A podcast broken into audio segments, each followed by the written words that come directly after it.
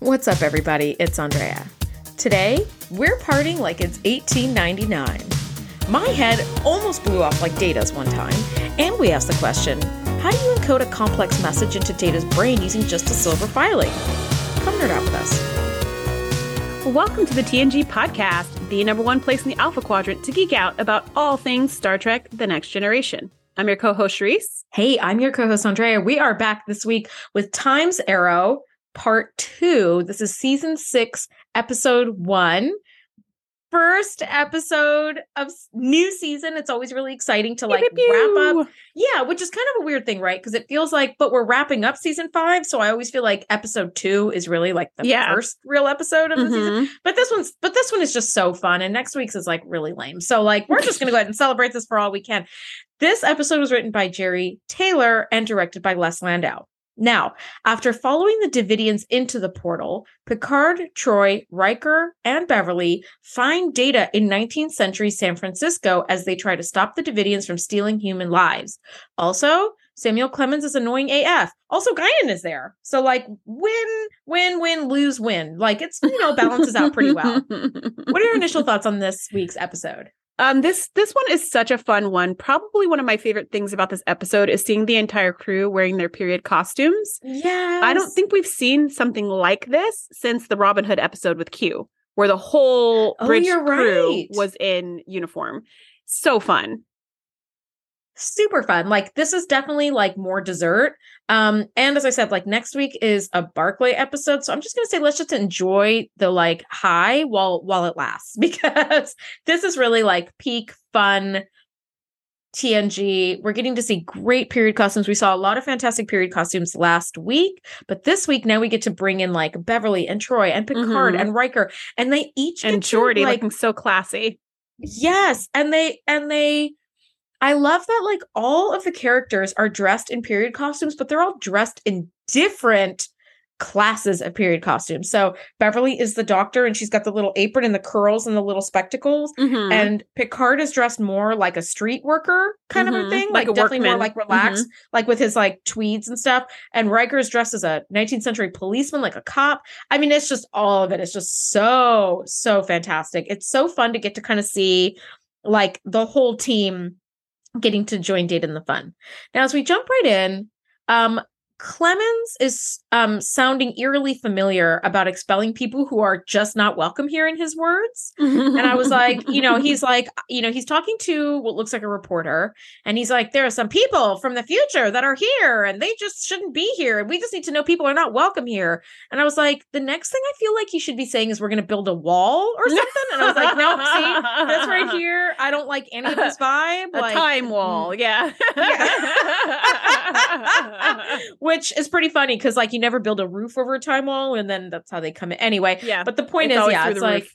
yeah so yeah. so clemens is talking to this this like journalist this newspaper reporter um mm-hmm. and the reporter's taking feverish notes and he goes wow this sounds amazing so this is all your next book right and Samuel Clemens is like, no, boy, this isn't a book. This is reality. Yeah.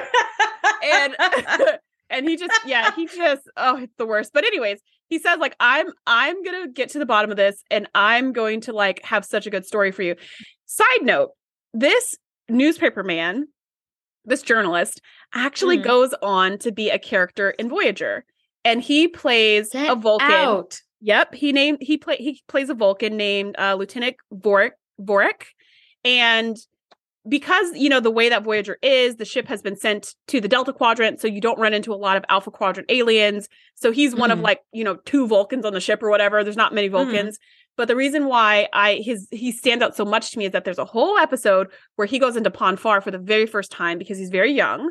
So oh. he has his first Pon oh. on the ship, and as you know, Andrea, and every and you who's listening, as you know as well, that when they're in Pon farr, they need to be mated so they need mm-hmm. to be mm-hmm. with their spouse, or if they are not married, they need to take a spouse and enjoy their Pon farr period. But because they're in the Delta Quadrant, there aren't any Vulcans for Vorik to be with. So he snatches up B'Elanna and he's like, You won't mate me. And she's, you know, part Klingon. So she breaks his nose.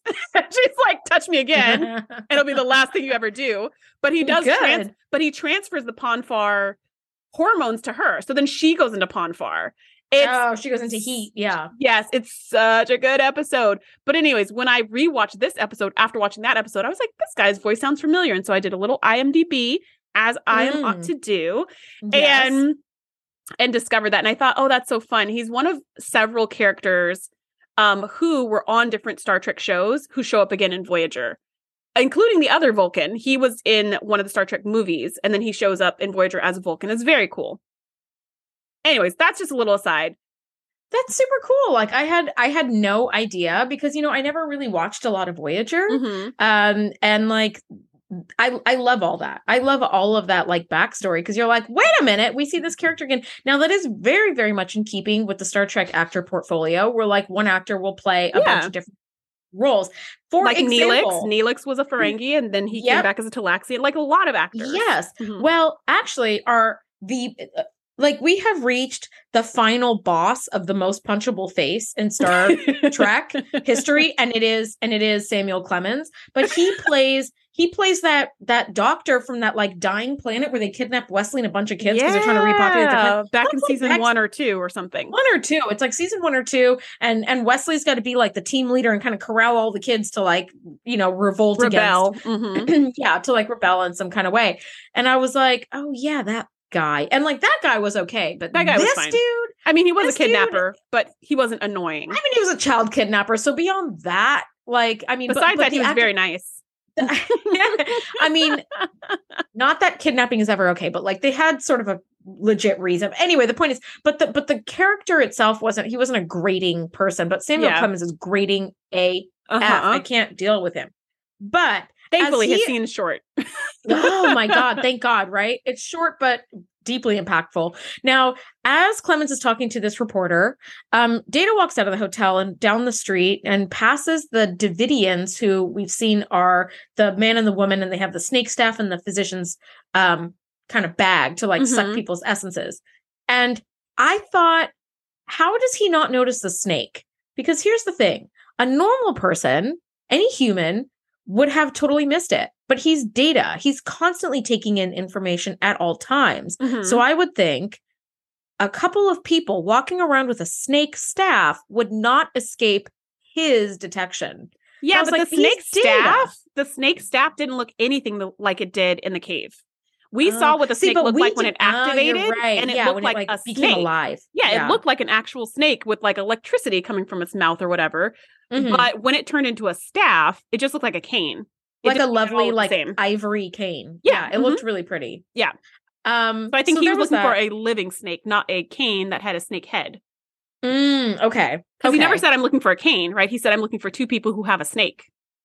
This is true. This is true. So I didn't think of that, but I was like, gosh, if it was like a cane snake and he knew he was looking for that, like he would never have missed that. Yeah. But at any rate, we do flash to Riker dressed as a very handsome policeman and Beverly in one of the most fabulous period costumes in television history, who are in the morgue and are scanning the bodies of those who died of cholera. And Beverly says, I just don't understand how so many people could have died from cholera. It just isn't that virulent.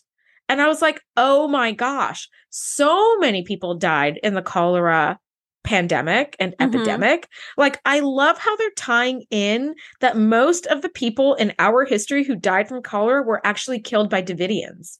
Because if cholera really isn't Mm. that virulent, that Mhm. means that like 90% of the people who died of quote unquote cholera in our actual past were taken by Davidians, which I think is really, really cool. Oh yeah, that's super interesting. That's a nice. That is tie-in. really cool, right? And um, one of the corpses has been like totally depleted of electrochemical energy. It's the 49er, and the Davidians are draining their neural energy. So I, so I love how like Riker and Beverly kind of put this together, where they were like, Mhm. why would they do this? And she said, if I were a Davidian looking to suck out like neural energy or electrochemical energy from people, I would travel back to a time where like plagues and pandemics were the norm and people just drop dead all the time. And the technology was also not that great to detect how they died. And that Mhm. sounds, that sounds really, it sounds a lot like um the television series Loki, where like the, um, the variant Loki is like Mhm. hiding in apocalypses where like people would die Mm. anyway. So anything they Mhm. do is kind of undetected. And I was like, that's right. really, It really sk- smart. It skirts the it. temporal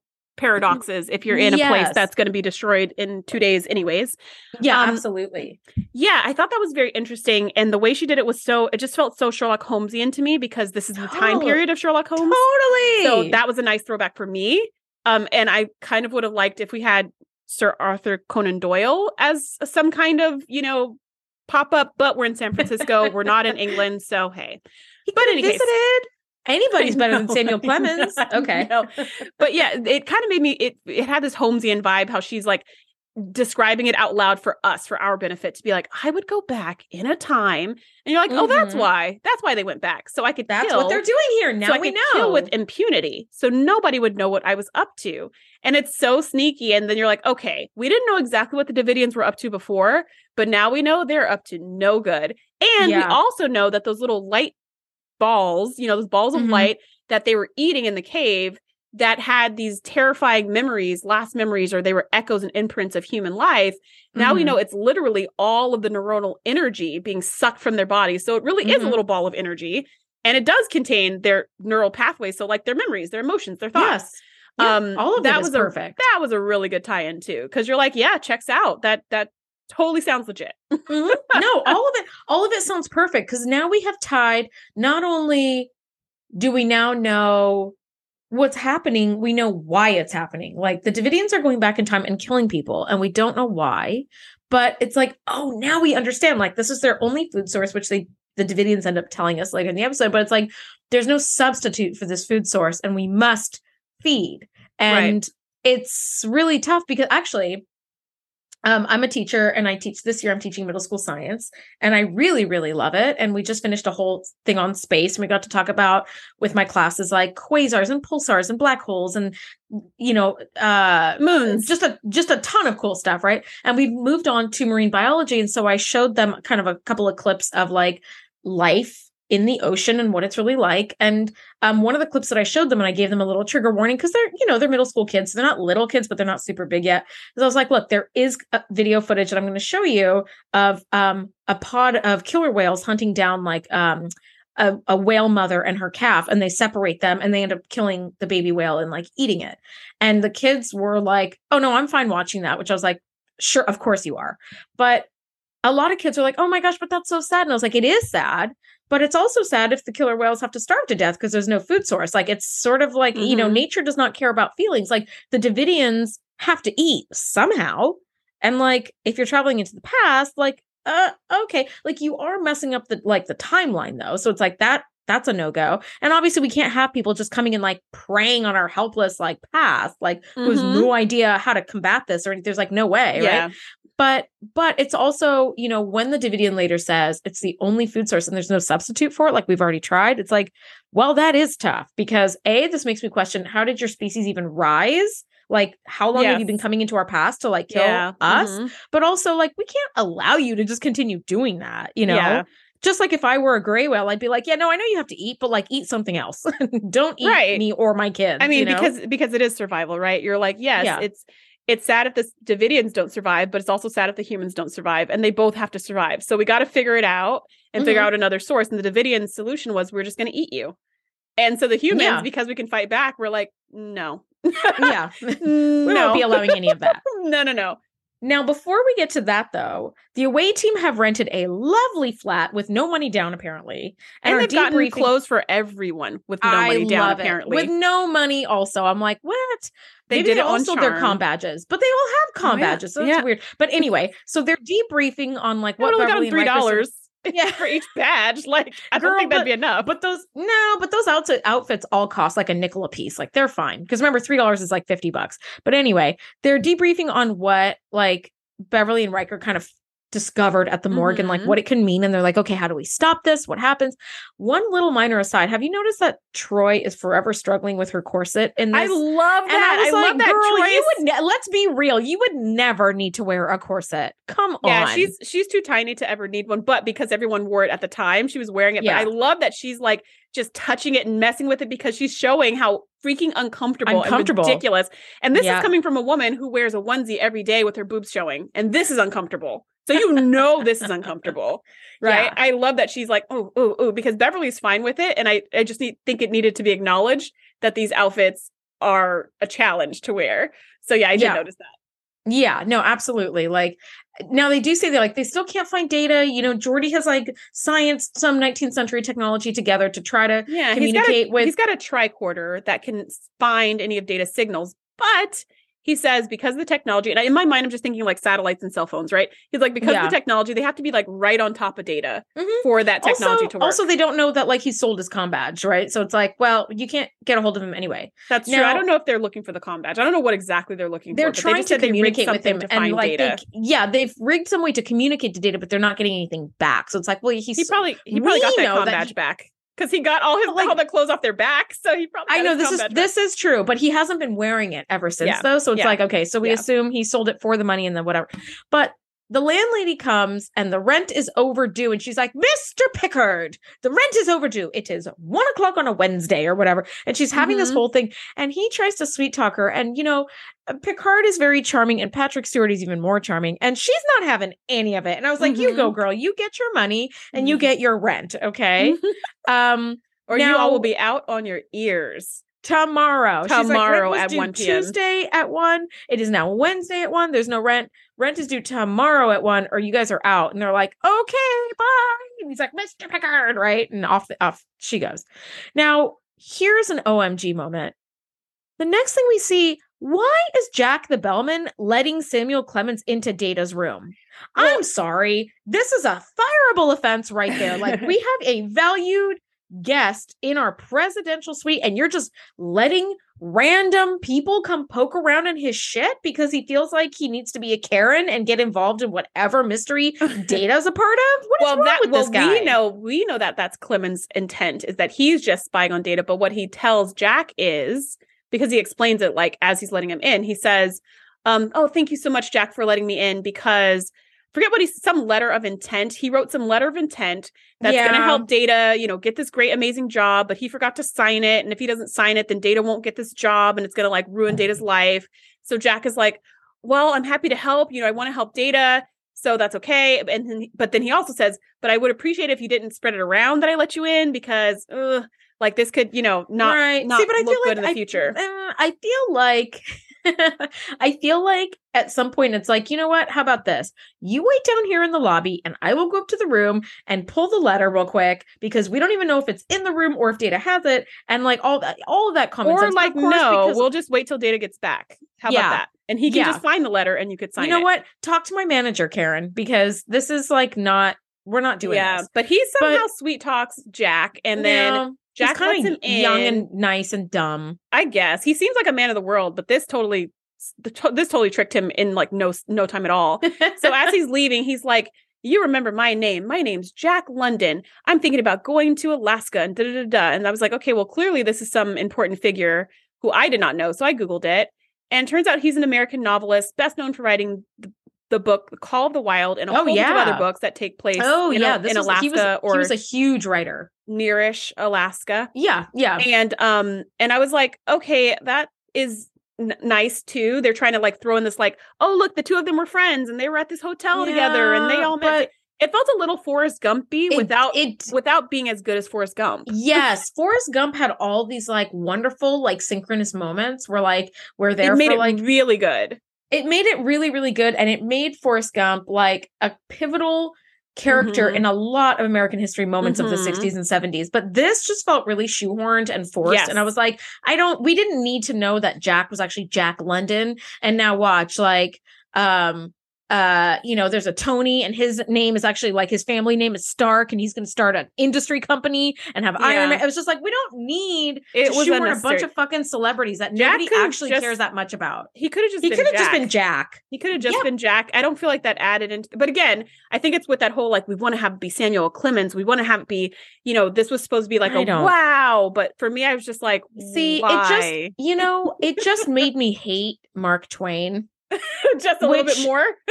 I never hated Mark Twain, but it made me very leery of like any of his writing. So I'm like, if the real Mark Twain was anything like this character, I want nothing to do with this moron. But, but why did it have to be a celebrity? Why does he got to be like having adventures with a celebrity? There were millions of other people on the planet and hundreds of thousands of other people in Sac in San Francisco. Like, why couldn't it just be like a like a like a cranky curmudgeon who was just kind of like the neighborhood snoop? Yeah. Why did it have, to be Samuel Mark Clemens at all? It didn't Yeah. have to be Mhm. Samuel Clemens. That It could have just been anybody. Rick Berman.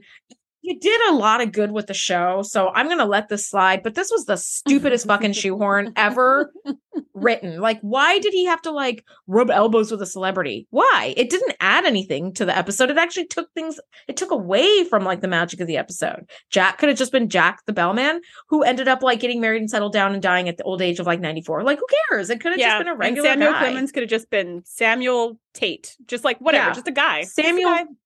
friendly. Who cares? Yeah, guy. whatever. But Yeah, whatever. this is what we have. But So- they, he he pokes around in the room and he actually sends Jack away after he's like, "You remember my name, Jack London." Wink, wink. I'm going to be famous like you one day. Wink, wink to the audience and like breaking the fourth wall. And Samuel Clemens is like, "All right, bye bye," and like shuts the door on him.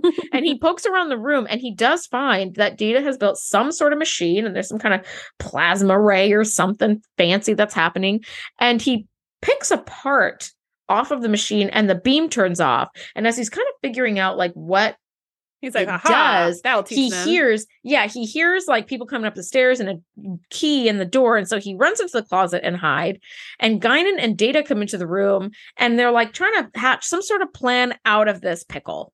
Of Right. how they're to like get to the cavern specifically. The cavern Exactly. that Data Data's head was head- found in. Yeah, Data's head was found in.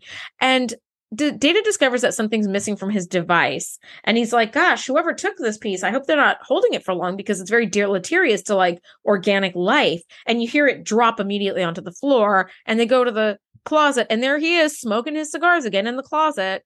And he's like, eavesdropping is no, you know, activity for a gentleman, but the deed is done. Like again. And they're like, did you notice that Guinan looks so pissed? She Yeah. looks so effing irritated. Yeah, and that's when she just kind of goes off on him. Is like Data's business is his own, and I will thank you to mind yours. Like, get out of his business. Mm-hmm. Get And of course, He comes back with, "It's my business. It's all of mankind's business, and I'm going to stop what you're doing, whatever you're up to. I'm going to figure it out, and I'm going to stop it." And they're just like, "Ugh."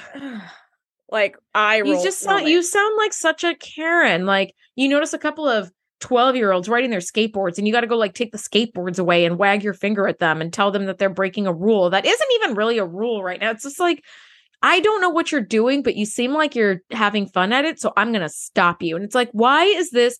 Don't you have parties to attend to and book signings to go to and But- celebrity, whatever the F's Yeah, you're doing? to like, be- why do you be need to stop data? to be fair, he does think that Data and Guinan are doing something to like damage the whole entire planet. But instead of being direct, he's being sneaky and eh, wasting time. But Yeah. to be fair, he does think he's stopping some huge plot that only he knows about and no one else could stop or whatever. What I do like about this scene is that he's trying to catch Data in a lie. And he's like, uh, where were you from in Belgium again or Switzerland or something? And he goes, I am French. And then he's like, what's this device here on your on your desk? And he's like, it is a time shift. It is a gearing mechanism for the horseless carriage because earlier Jack had said, What are you building? And he goes, yeah. What do you think I'm building? And then he goes, Maybe an engine for a horseless carriage. And he goes, That is a very good guess. So he's just like t- he's just like taking it all in. So at this point, when Clemens is like, What is this exactly? And he points to this machine, he goes, It is a gearing mechanism for the horseless carriage. Like he already has an answer ready. And Clemens is just like, ah, thwart it again. You always have an answer for everything, but I'm gonna But- catch you, Mr. But no, he actually was like, don't try to throw this horseless carriage bullshit at me. I know that's not what you're doing. And Data's like, dang it. he's like, yeah, you have an answer, but he's like, don't try any of your tomfoolery, like psychological tricks on me, sir. It's not working. And I was like, well, he's smart enough to know this. Now, he also has been poking around in Data's business. He knows that Data has been Suspicious. Yeah, he does know that Data has been to the Historical Records Office, the Geological Society, and several other things. So he's like, I I know you're up to you something. sure do get around, Mr. Data, as do Yeah. you, Mr. Clemens. Yes, which you're I going love. everywhere like, I've been. yeah, absolutely. So he's like, I don't know what you're doing, but whatever it is you're doing, I'm gonna stop you. It's like, okay, well, and good luck to us all. Now, Picard and the crew are in the hospital, and Picard has placed these Tryon detectors in the lamps. And when one of the hospital workers comes, I think it's the doctor, he comes in and he's like, What are you doing over there? And he tells the man that he's replacing the parts of the lamp to make it more stable in case of an earthquake per city ordinance. And he kind of packs it up and covers up the like future technology he's got and packs up his ladder and off he goes. And the doctor goes, when would he ever have an earthquake? And of course, I was like, well, I know about the San Francisco earthquake of 1906, but I didn't know a whole bunch of detail. Like, I knew it was a really big and really bad earthquake, mm-hmm. but I mm-hmm. did like a mini dive on it. Now, the San Francisco earthquake hit in 1906 at like 5:30 in the morning while everybody was asleep. It was a very, very bad time for an earthquake to hit. Although one of this magnitude, it was between 7.7 and 7.9 on the Richter scale, and it lasted nearly a minute, which is a terrifyingly long amount of time an earthquake. I've lived through a number of earthquakes being from Southern California, and the really, really long earthquakes go on for like eight to 10 seconds. So almost a full minute. I mean, that just went on for an eternity. Over 80% of the city was completely destroyed, completely. And more than 3,000 people died being crushed like in their beds. Mm-hmm. The earthquake also ignited several large fires that burned the city for three to five days before everything was wow. totally put out. The survivors absolutely felt like the apocalypse had come, like the world had ended. And this earthquake is thought to be on the same scale as like the volcanic eruption of Pompeii, like a huge natural disaster for the books. So um, I did actually think like, oh, Picard, were you actually changing something in the lamps, like as well as adding a tryon detector? Because then, I'm like, sure he wasn't. That's see, I'm but sure I don't know.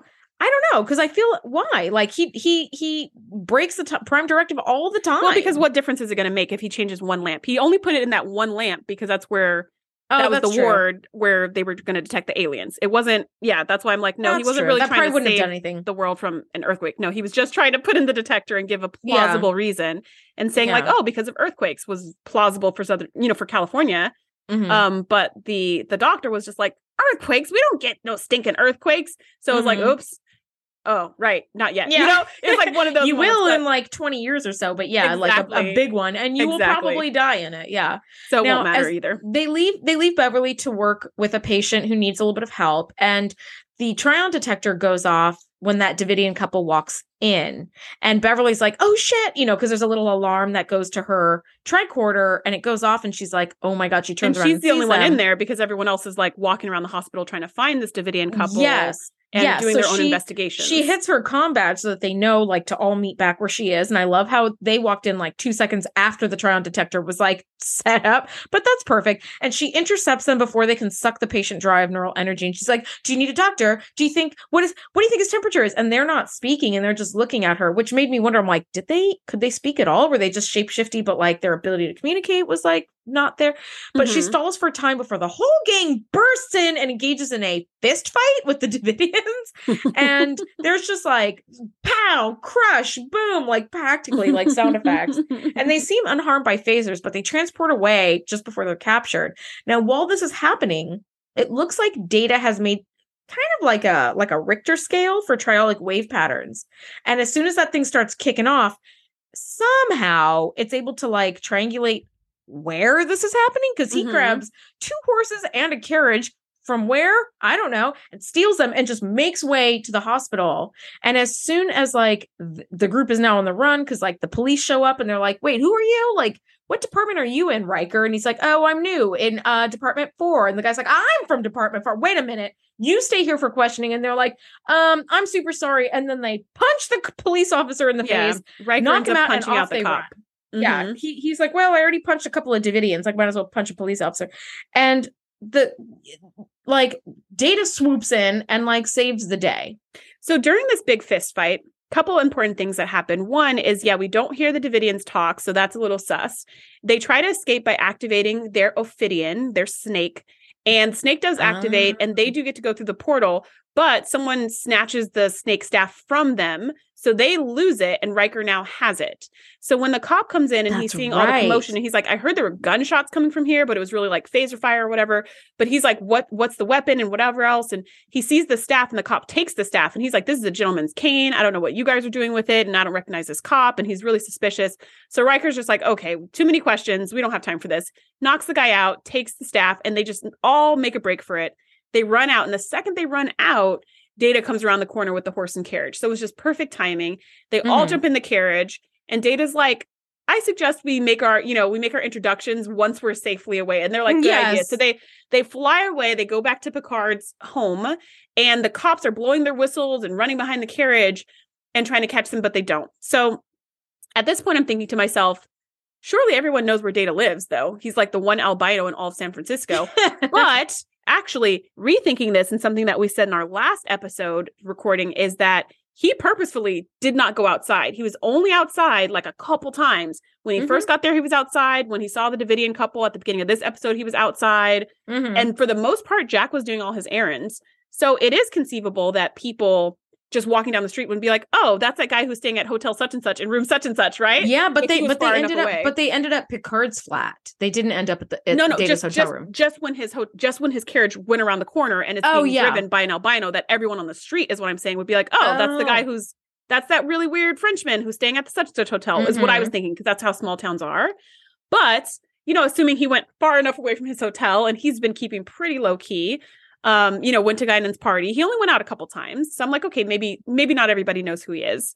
Um, and so they ended up at Picard's place, and now they are examining the cane. They're trying to figure out what it is, how it works, and basically they discover that the snake responds to triolic waves and that that kind of activates it and that the cavern is this focal point almost like a magnifying glass that amplifies the triolic waves that helps the snake um kind of point that power to open up portals and so um they kind of they they shoot it with a triolic beam or something and you see it kind of become a real snake for a second and it snaps back into cane mode Yeah. very cool Yes. Yes. Now they do those couple of tests on it.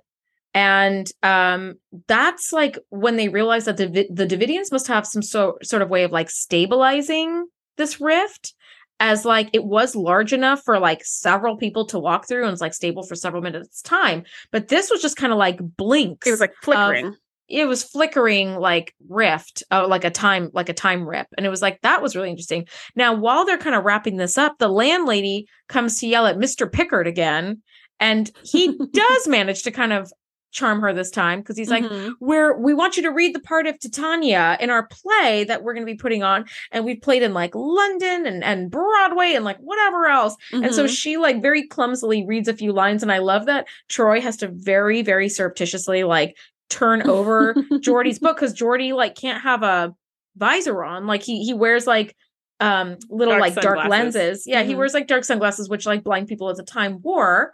And so he couldn't tell that his book was upside down, but the the missus didn't notice. So like I love that Troi kind of like turns the book around and they're doing a Mhm. little reading and and she does a very clumsy reading of Titania, but they're like, ah, I do not need to hear anymore. Okay, rehearsals start tomorrow at noon. And he like kisses her on the cheek and she's like, yeah like, she, she goes, she totally titters and about the yeah, totally yeah forgot about the rent. Yeah. she could care less about it. She's gonna play titania Yeah, which was just it was just very it was very cute. It was a very cute scene. And then we kind of take a glimpse back to the hospital where the journalist is there and he's interviewing people and clemens is there. Why is he there? We don't know but he's there. No and clue. he's kind of like you know figuring out from the reporter what all happened at the hospital. So the, so the guy Mhm. the reporter's like and then this happened and then this happened and then there was a brawl and then there was a shooting and you know it's like this fantastical story. And he's like and then an albino came around the corner in a horse and carriage and they all escaped. And clemens is just like yeah mr data. And the journalist is like wait you know who that is right it's like maybe we should tell the police this person's identity no one said that yeah, They were just like, wow, you know who that is? And he's like, yeah, you know what? I know more than now he's got more with him. Like this is this is escalating very quickly from what it was just a few hours ago. So Clemens is not having any of it. And he's like, look, when's your deadline? Three o'clock, five o'clock, whatever. He's like, all right, I'm gonna have a great story for you because I already know where Mhm. they're going. I already know what Mhm. they're up to.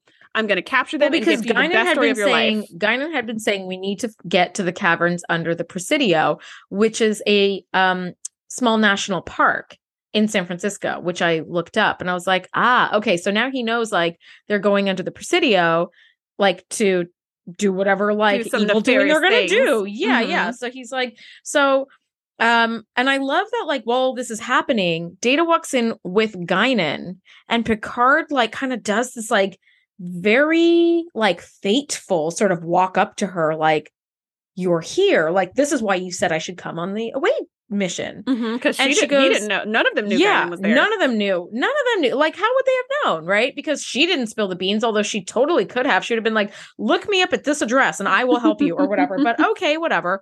Um, but he goes, "Guinan, it's you," and she goes, "Do I know you?" And he goes, "No, but you will." And I just love that because then she kind of looks at him like, and then she goes, "Do you know me?" And he's like, "I like to think so." And like, oh, that's so that's so mysterious. yes it's so cute it's so cute so like now we've kind of got this like merging of the of like all the storylines Mhm. and in the caves below the presidio the away team like tricorders to detect the entire cavern that's been like mole- molecularly manipulated to focus the time space distortion this is where the devidians have been entering and exiting so that's why there's so many like triolic energy frequency waves like all Mhm. over like left in because this is th- like those trial This is their door, basically. this is their doorway. This is why, like, the Ophidian can like open the gate, but it's not stable unless they're like entering and exiting from this cave into their cave that has that triolic wave pattern as Mhm. well. It was like, okay, for for fake made up technology, it makes tracks Makes to me. It's perfect fine. sense. Yep. Makes perfect sense. I love Now- it when that happens. When it makes sense, and you're like, yeah, When fake technology makes sense, when it Yes, tracks, isn't that great? because that takes the extra a little bit extra effort to make sure that the It fake technology makes sense, and I appreciate it- that. and it takes that little bit that I think the audience really appreciates because you go, mm-hmm, mm-hmm, mm-hmm. that works. Because when you Mhm. watch a story where there's something so wildly out of character or something Or that like doesn't when we had up, that that stupid string, that like space string, whatever it was. Yeah. And they're Yeah. like, it's only two microns wide, and it's like a bajillion miles wide. And you're like, what? Huh? Hmm. Like, yeah. why are we just string? looking at it really zoomed in? Yeah. Like, what the f is this? Yeah. Yes. Now, as they're figuring out how to open the space time distortion. Clemens shows up with a gun, which is one of the Colt for a Colt 45 that was found by the archaeologists at the beginning of the episode, and he holds them all hostage. But the Devidians happen to transport in at the perfect time and steal the snake staff from Data, who fights back, and in the ensuing fracas is hit by a powerful burst of energy. And guess what? His head is torn clean off, full circle. Now we are full circle. And What a shocking moment. His head just pops off, and you're like, oh like oh a my gosh. champagne cork. I was Yes. like, wow, it just tore clean off his body.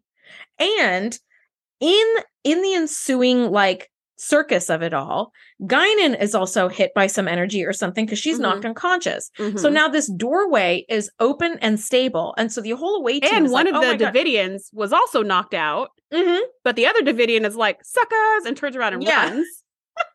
leaves her there and is like, uh, I'll come back for you, I swear. And like just leaves, leaves her high and dry, right? With aliens who know what she's up to. But that's beside the point. Like the whole away team follow him back along with Data's body. And Picard is like, I'm gonna stay with Guinan because she's hurt. Now, even like even And Mr. Clemens runs through right just end. just as the portal's closing and there's only like a little bit left samuel clemens jumps up and dives headfirst through the portal and you're like ugh Why? all people, Why? this is what Stay- you wanted you wanted to get rid of them and now you're like wait for me guys Yeah, So, I'm gonna go to your lair. Like, he, okay. jump, he jumps in picard's staying back with Guinan to just you know be with her because she was hurt and also Yeah. this devidian happens to be like laid laid out in the corner Mhm. um, Data's head has rolled under a bench or something.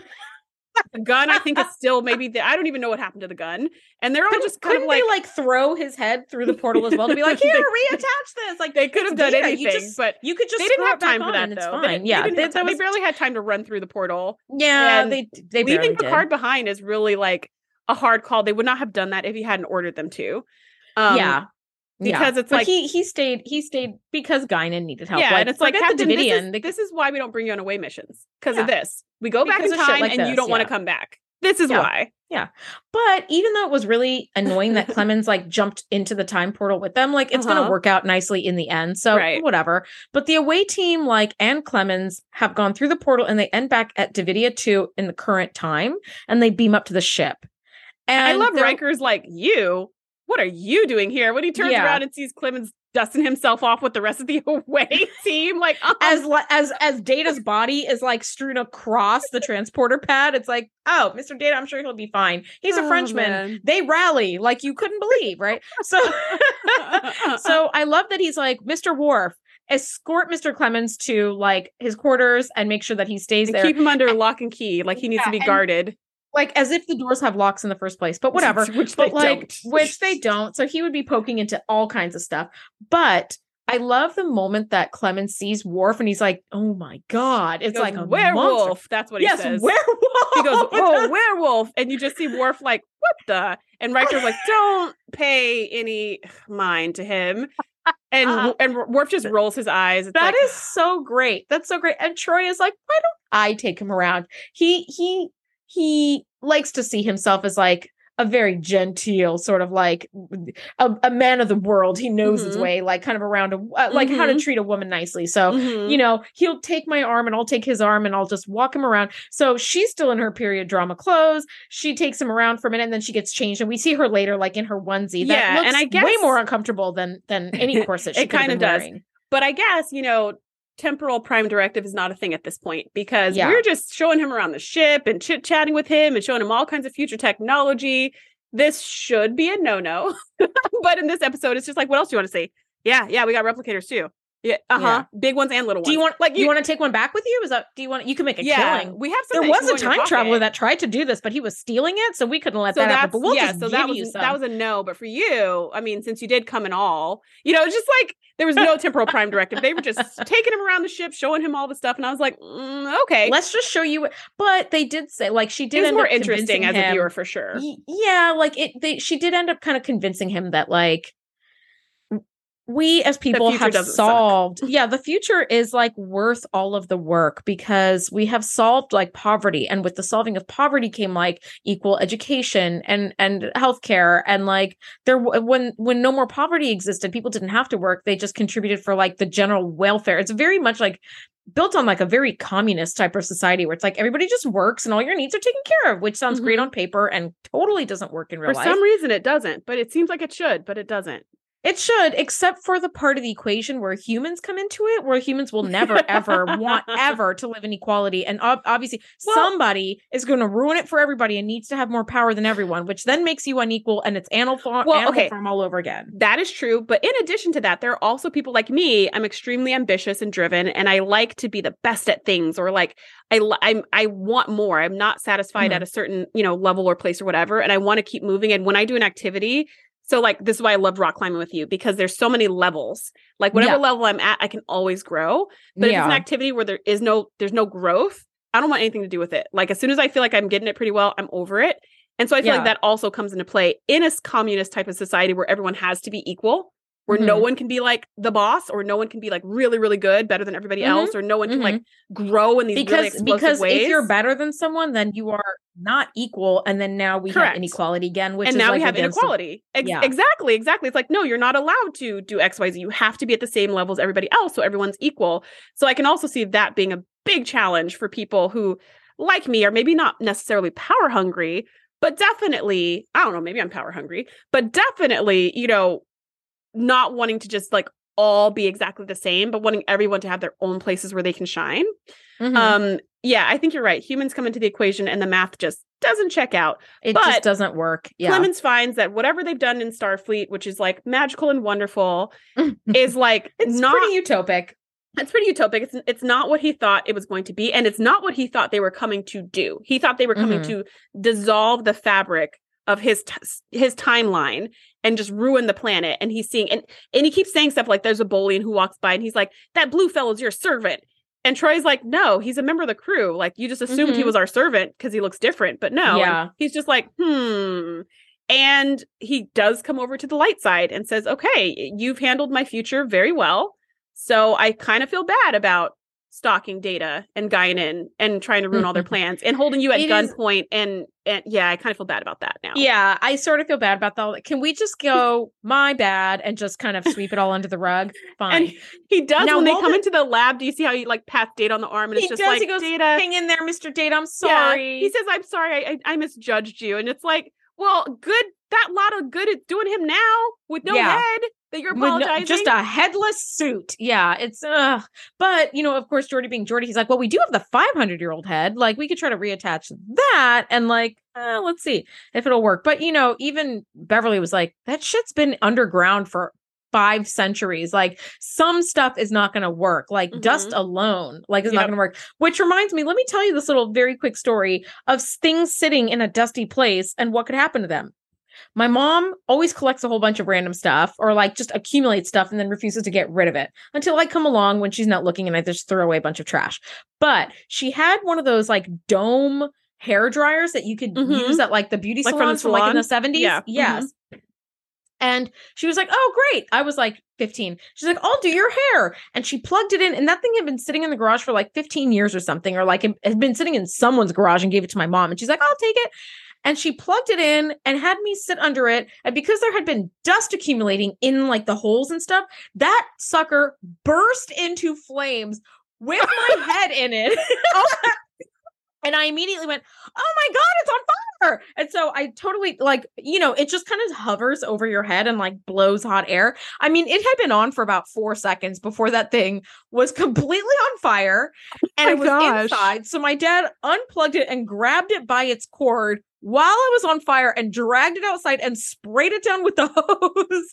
and my mom was like. Okay, so do we have a plan B for Andrea's hair? Or like, and I'm so glad, like, none of my hair got singed. Like, I didn't get hurt at all. But like every once in a while, my mom is like, "No, no, I'm going to use that." Like, I'll still be like, "Like you kept the hair dryer like that? Okay, we're throwing this away." I'm like, "Mom, you're becoming the weird old lady hoarder. Like, I'm just going to start throwing shit away." But like, yeah, I my head was in it and it burst into flames. Like it's it was like one wisp of smoke, and suddenly it was like the explosion that blew Data's head off. It was like, huge, like just a huge thing of fire. Thankfully, your head was was okay and still attached. That is a terrifying story. That's one of those Yeah, stories where you're like, I will never get my hair dried again. Right? It's just like, I'm good. I'm good. Have you turned that Yeah, on? my mom was like, "Come here, let me dry your hair." I'm like, "No, no, I can do. You know what? The air is doing a really good job of drying. I'll just ride my I'll bike around the air. Yeah. Let's The just air will dry it for air free. will catch It's fire. fine. I think well, it's good. It's good. It's good. It won't. Yeah, I mean, it can, but no, it's not. story. good. So yeah, that's so yeah, that's why things that have been sitting uncovered in dust for hundreds of years or dozens of years can Might still need a not little work. blowout first. It might need a Not- little you might need you might need to airing do the out. old Mhm. the old Nintendo like like blowing Yeah. trick and just kind of get some of that dust out. But while all this is happening, Riker goes to Guinan and he does his like high moral ground shouting rant again, where he's like, Mhm. You've got to tell me what to do. We've got to save the captain. And of course, she cannot tell him because it's her past and Riker's future. So she can't like betray the future. She And can't know tell what? him anything that could potentially alter Yeah. what he's yeah. going to do because she's that's like, going to change if everything. I tell you, if I tell you, it might change what you do, and then things won't turn out the way they were supposed to. And he's like, but if you don't tell me, it could also change Mhm. what I might do. And That- she does that's not going to work against Guinan. She does this thing where she just turns her head slightly and just looks away. And he's like, and like bump, bump, bump, bump, like off he goes. Like Mhm. he's so irritated. Mhm. Now, in the cave, the Devidian woman comes around, and it turns out that they can actually speak, but she's kind of going in and out of phase. Mhm. Which I And really like this voice modification they oh put on her. Oh my god! It's like she's been through like one of those like vocal modifiers where it's Mhm. like you can't trace someone's voice. It's so cool. And she says that, and she's out of breath, and she's like clearly dying. And she's that she says no weapon can destroy the portal. It will So- only serve to amplify it. And then she kind of Right. like disappears back in into her own phase, apparently. Yeah, so she doesn't just say that for no reason. Picard kind of goes over to her and is checking in on her and, and seeing what's going on. And that's when she says, you know, he's like, Why have you done this? Why do you come here? And she explains, We're coming here because our people, this is our only food source we could find in the galaxy. So we've come back in time, you know, we've come to this point, and this this is what we have to do to survive. And that's when Picard says, There has to be another way. Let's work Mhm. together. We'll find an alternative food source for you. And Yeah. she says, There is none. We've looked everywhere. There is no alternative food source. We have to continue this work. And then Picard says, We can't allow that to happen. We we Yeah. have defenses. We will defend ourselves. Yeah, So we will destroy. we're gonna have to destroy you your then. Thing, yeah, Yeah. in that case, we're gonna have to destroy you, and we're gonna have to destroy this cave so that you're not able to come back and take people. And she kind of chuckles and she's like, Destroy it. If you try to destroy it, it's only gonna amplify the cave. It'll make the the door, the portal permanently open Mhm. and we'll be able to come as often as we want. And she kind of is like, you know, it's hopeless. And then she dies and disappears. And then Mhm. Picard's like, oh crap, because his last, you know, word to Riker was destroy the cave, you know, like if I don't come back or whatever, make sure you destroy it because you have to protect the future and the past. So now he's like, Rutro, if we Mm-hmm. do if we just do what if they do if they follow my orders, it's gonna have the opposite effect. And now he's like, how can I let them know that when I have no way to communicate with them 500 years in the future? It's a very nice puzzle. It is a really, really good puzzle. And like Riker is over here trying to lead an away team back to the Devidian caves. And oh, on the Enterprise, yeah, back to the Devidian caves and back into 19th century San Francisco to like get the captain back and maybe even Guinan to get her some help or whatever. Right. But on the Enterprise, the team is going to lock on photon torpedoes onto the cave site. And that's when Picard is like, I have to do something to make this not happen because I am totally trapped here and this is going to make this portal, yeah, like e- even bigger, right? So he takes Data's head and he pops open a back panel, which is always really fun to see. And he Mhm. takes like a little silver filing and just kind of pokes around in there. Yeah, and he's, like sort of- programming in something. That's He's what it always programming looks like when they program something. which How does he know is kind of how? funny exactly know. how does how do you know what you're programming at all because da- even if your plan works data could come to and be like chicken barn bucket and it's like they're not going to know what what that means right? Like how did he- somehow they they did always he, know. with a little silver like shred manage to to put in like no photons bad or something uh-huh. and tries to you know they try to reboot data's body with the 500 year old head and it won't reboot because there's an iron filing in the back of his head.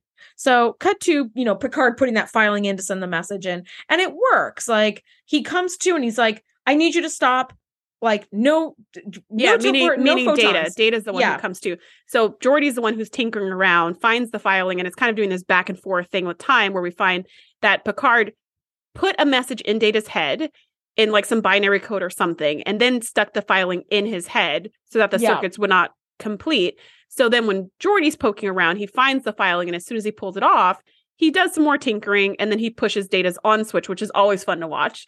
So he pushes Data's on switch and Data like jumps to life and Mhm. he starts sputtering nonsense and then data tinkers around in his head and then he's like aha that is better and now he interprets what the what the Yes, captain the said he's like by the way are we about to fire torpedoes to the cave and geordi's like yeah we are and he's like we must stop immediately i will explain later and they off they go which is just Yeah. it's like just in the nick of time which is so this show right like they're about to hit Mhm. Fire right away. And geordi's like ah wait stop everybody stop don't stop don't- stop yeah. don't hit fire. Wait wait wait. Um and then we Now- find out he programs data da- like data data knows that that's what he said like do not send the torpedoes. And then data interprets the rest. And he says yeah. The captain seemed to think that it would somehow make things worse. So i think we need to make the torpedoes in such a way that they shift back into the devidians time Mhm. before they explode. We don't want them to explode in our time they we need to modify our weapons to phase discriminate before they detonate. so right? And basically like, they're going to ah. put those type r phase discriminators onto the torpedoes that type Geordi- ah. Yeah. that Geordi has developed from before. Yes. Um, and like here's actually a question that like I will put to you and to our listeners as well. Time travel stuff tends to be a little messy at times, like Mhm. time travel storylines. And here's my question. Data got that metal filing, that silver filing from Picard, right? Who like tinkered around and programmed a message and then left the head there alone.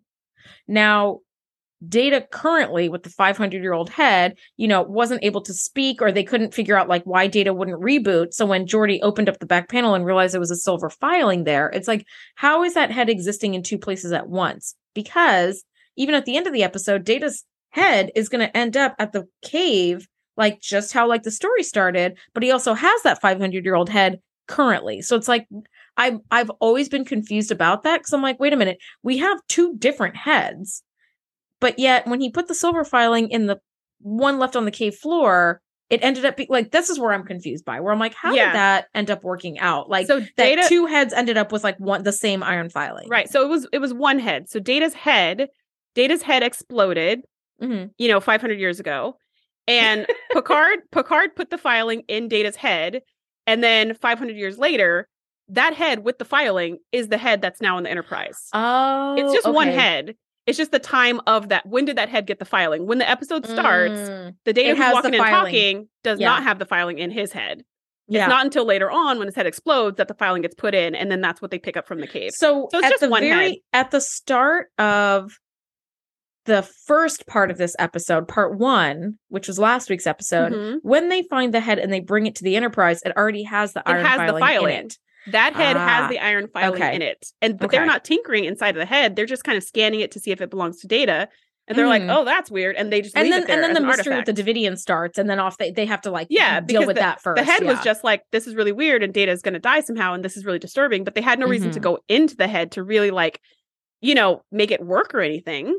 It wasn't until they took Data's body back, That but the body didn't have a head. Where they were like, "Okay, now we have to make the head functional." So yeah, it was just that one. makes way more sense. it was just one head existing in different part periods of time that you were seeing it. Mm, Um, okay. but it all works out. They they rephase it, and Riker's like, um, let's wait five more minutes, just just to give the captain a little more time to show. Oh, because what happened before that? Sorry. So Data awakens, tells him the message, tells him to hold fire. The day is saved. Um, Yes. So they run to the bridge. They still have the snake cane, and they're talking about how they can go. Riker's like, "Great, we have time to go get the captain before we blow up." Takes a couple of hours to like do the phase discriminate changes Mhm, on the to make those phase Yes. discriminators and attach them or whatever the heck. And so he's like, "Great, perfect enough time for me to go back and get the captain." And then I I think it's uh, who knows Geordi probably who's well, like, because of because of plot stuff is what I put it as. Two people can go through to the past, but only one can return now. Which No, is no, like, only that's weird. "No, no, only one person can use the staff." That's what Ah, he said. Yes. They said the problem is the staff can only be used by one person at a time. Like with our ability to to to manipulate this technology. Like if we were Devidians, Ah. then we could at least take two people. We know they can do that, but we're not Devidians. So we can like activate it with our phaser or whatever, Mm. but only one person can go through it. So that means so Riker goes, so then if I go through it and the captain comes back, I'll be I'm stuck, in the past because only Yeah. one person can go through it. And they're like, yeah, unfortunately. And Riker's like, well, gotta do what you gotta do. And that's when Samuel Clemens comes on the bridge for some strange reason and says, Hey Mhm. guys, what's going on? And then he goes, yeah. Well, I'll go back because that's my time anyways. I should Mhm. stay there. And then Picard can come back with the staff and like we're all good. So I guess it turned out to be a good thing that he came. Yes, Otherwise, we would have to leave that's one of our people in the past. yeah that and that's that's why like while it's like annoying and inappropriate that he's in the present Future. time like in the Yeah. future Mhm. um it's perfect that he was there because they needed somebody to go to the past and stay in the past yeah Mhm. and so he makes it back actually in the nick of time because they're like okay you'll have like 25 minutes or whatever it is like an hour or something to like go get picard and come back before we fire the photon torpedoes as it turns out though the Ophidian dropped him off like in the middle of Main Street, and he had to like hightail it and do this like sprint run to the caves under the Presidio. Mhm. So it's like it took me forever to get to you. No time to talk. You need to get through because this thing is gonna like close, and that's that. I so- love that scene. I love that scene so much because Clemens is like, "Hey, Picard," and now they're all buddies, and he's not trying to shoot him. And he's like, Yeah. "All right, they got your message. They totally understood. They're going to shoot the cave, just like you said. Take the snake. I'm going to stay here. You need to go back." He's just like, I'll look Give me- after Guinan. "Yeah, I'll yeah, yeah." And he's like, "Guinan's hurt. I'll look after Guinan." He's like, "There's a there's a bill to be settled at Miss So and So's you know apartment or whatever." He's like, "I'll settle the bill." He's like, "All right, I wish I could have got a chance to know you better." And Twain is just like, "Well, just read my books. Everything that I am is in there." And they shake hands, and Picard takes the snake and beams back to the cavern, and we see kind of um like towards the end credits, we see that Guinan's being taken out by stretchers. So Clemens does what I guess Picard could not do. He leaves Mhm. her and goes to get help. Mhm. I don't know. And so and so Picard shows up literally 10 seconds after Riker's finally like, we can't wait any longer, fire the torpedoes. They fire Mhm. the torpedoes. As the torpedoes are heading to the cave, And then, yeah. You're like, wait, there's some temporal disturbance. And it's like, ah, right when we just fired them, like, why couldn't you come 10 seconds earlier? But thankfully, yes. they had decided, Worf had decided to destroy the cave in 10 second bursts of torpedoes. So Mm. that first burst was not going to destroy it. They were going to like do it staggered for whatever reason. So when Picard shows up, you just see the cave shaking all around. And Riker yells to O'Brien, get him out of there right now. Yeah. And they beam him out in the nick of time before all the rest of the torpedoes detonate and destroy the cavern completely. And yeah. Picard is totally okay. yeah. All is well with the world. Yeah. So the Devidians, the Devidian cave has been destroyed. Except now for the Devidians. All is yeah, not well they with them. No, but this is a whole planet and just one cave, and all the Devidians live in this one cave. Doubtful. There's probably like thousands of other caves, but we're not going to get into that. But like now they can't prey on humans anymore, and like that's done, which is nice. And so what's done is done. they're taken care of. Humans are safe in the 19th century, um, except for the 1906 earthquake that's going to hit, and then they will not be safe, but not because of any alien, whatever. So, act of God. But I love that Picard goes to visit Guinan, and there is no talking. Like, there's no talking. He just walks up to her, and she just looks at him, and he just kind of like leans, like, sort of kind of leans his elbow on the table. And they just look at each other meaningfully. And I was like, I love that they are saying so much to each other without a word. And you Mhm. know that as the scene kind of pans out and goes on to the next scene, you know they're about to have like the conversation of a lifetime. And I only wish we could have been a part of that. Mhm. But the last scene of the whole wonderful episode is Samuel Clemens gets Guinan medical attention and off they go. And he goes to take his pocket watch, but realizes that all things must be as they were. And he leaves it behind. And the as he walks out of the cave, the final shot pans to Data's head, waiting to be discovered in 500 years. And that's the Bum, end. and I bum, was like, bum. oh wait, oh my you do that at the end? it's the end and the beginning again, Well, right? yeah, Because with it's time like, travel, well, now, yeah. but that's like the end of the story. And I think that is so wonderful. Like, I love this episode so much.